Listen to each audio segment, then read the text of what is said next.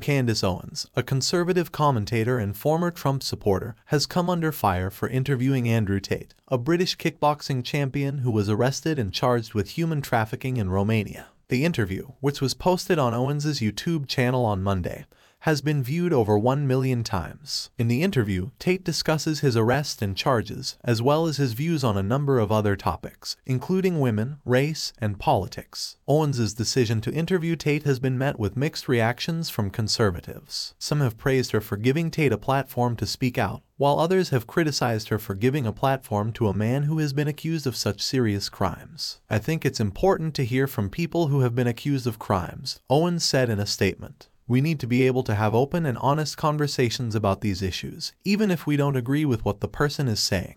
However, some conservatives have argued that Owens's interview with Tate is simply a publicity stunt. They point to the fact that Tate is a controversial figure who has been accused of making racist and sexist remarks. This is just Candace Owens trying to get attention, said one conservative commentator. She's not interested in having a serious conversation about these issues. She just wants to stir up controversy. The interview has also been met with criticism on Twitter. Some users have accused Owens of giving a platform to a monster. Others have said that she is discrediting the conservative movement by interviewing Tate. Owens's interview with Tate comes at a time when she is facing increasing scrutiny from conservatives. In recent months, she has fallen out with Trump and has been criticized by some for her views on a number of issues. The interview has also reignited the debate about the role of conservatives in giving platforms to controversial figures. Some conservatives argue that it is important to have open and honest conversations about these issues, even if they are uncomfortable. Others argue that it is not appropriate to give platforms to people who have been accused of serious crimes. It remains to be seen how Owens's interview with Tate will affect her career. However, it is clear that the interview has sparked a debate about the role of conservatives in giving platforms to controversial figures. Owens was a vocal supporter of Trump during his presidency, but the two have since fallen out. In 2021, Owens criticized Trump for his handling of the COVID-19 pandemic and his refusal to concede the election.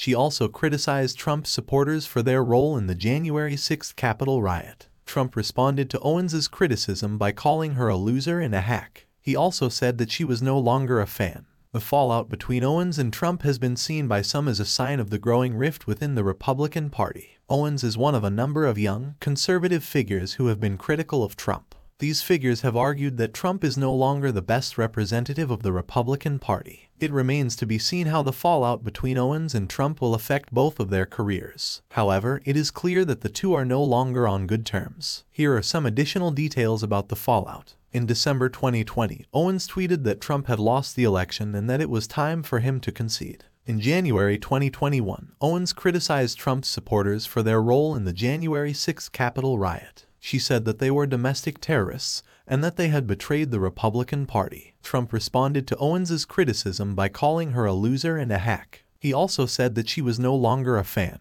Owens has since distanced herself from Trump and the Republican Party. She has said that she is no longer a conservative and that she is now a libertarian. The fallout between Owens and Trump is a significant development in American politics. It is a sign of the growing rift within the Republican Party and the rise of a new generation of conservative leaders. It remains to be seen how this fallout will affect both Owens and Trump's careers, but it is clear that the two are no longer on good terms. Ultimately, it is up to the American people to decide whether they want to elect older lawmakers. Do you think this was a stunt? Are you a fan of these two?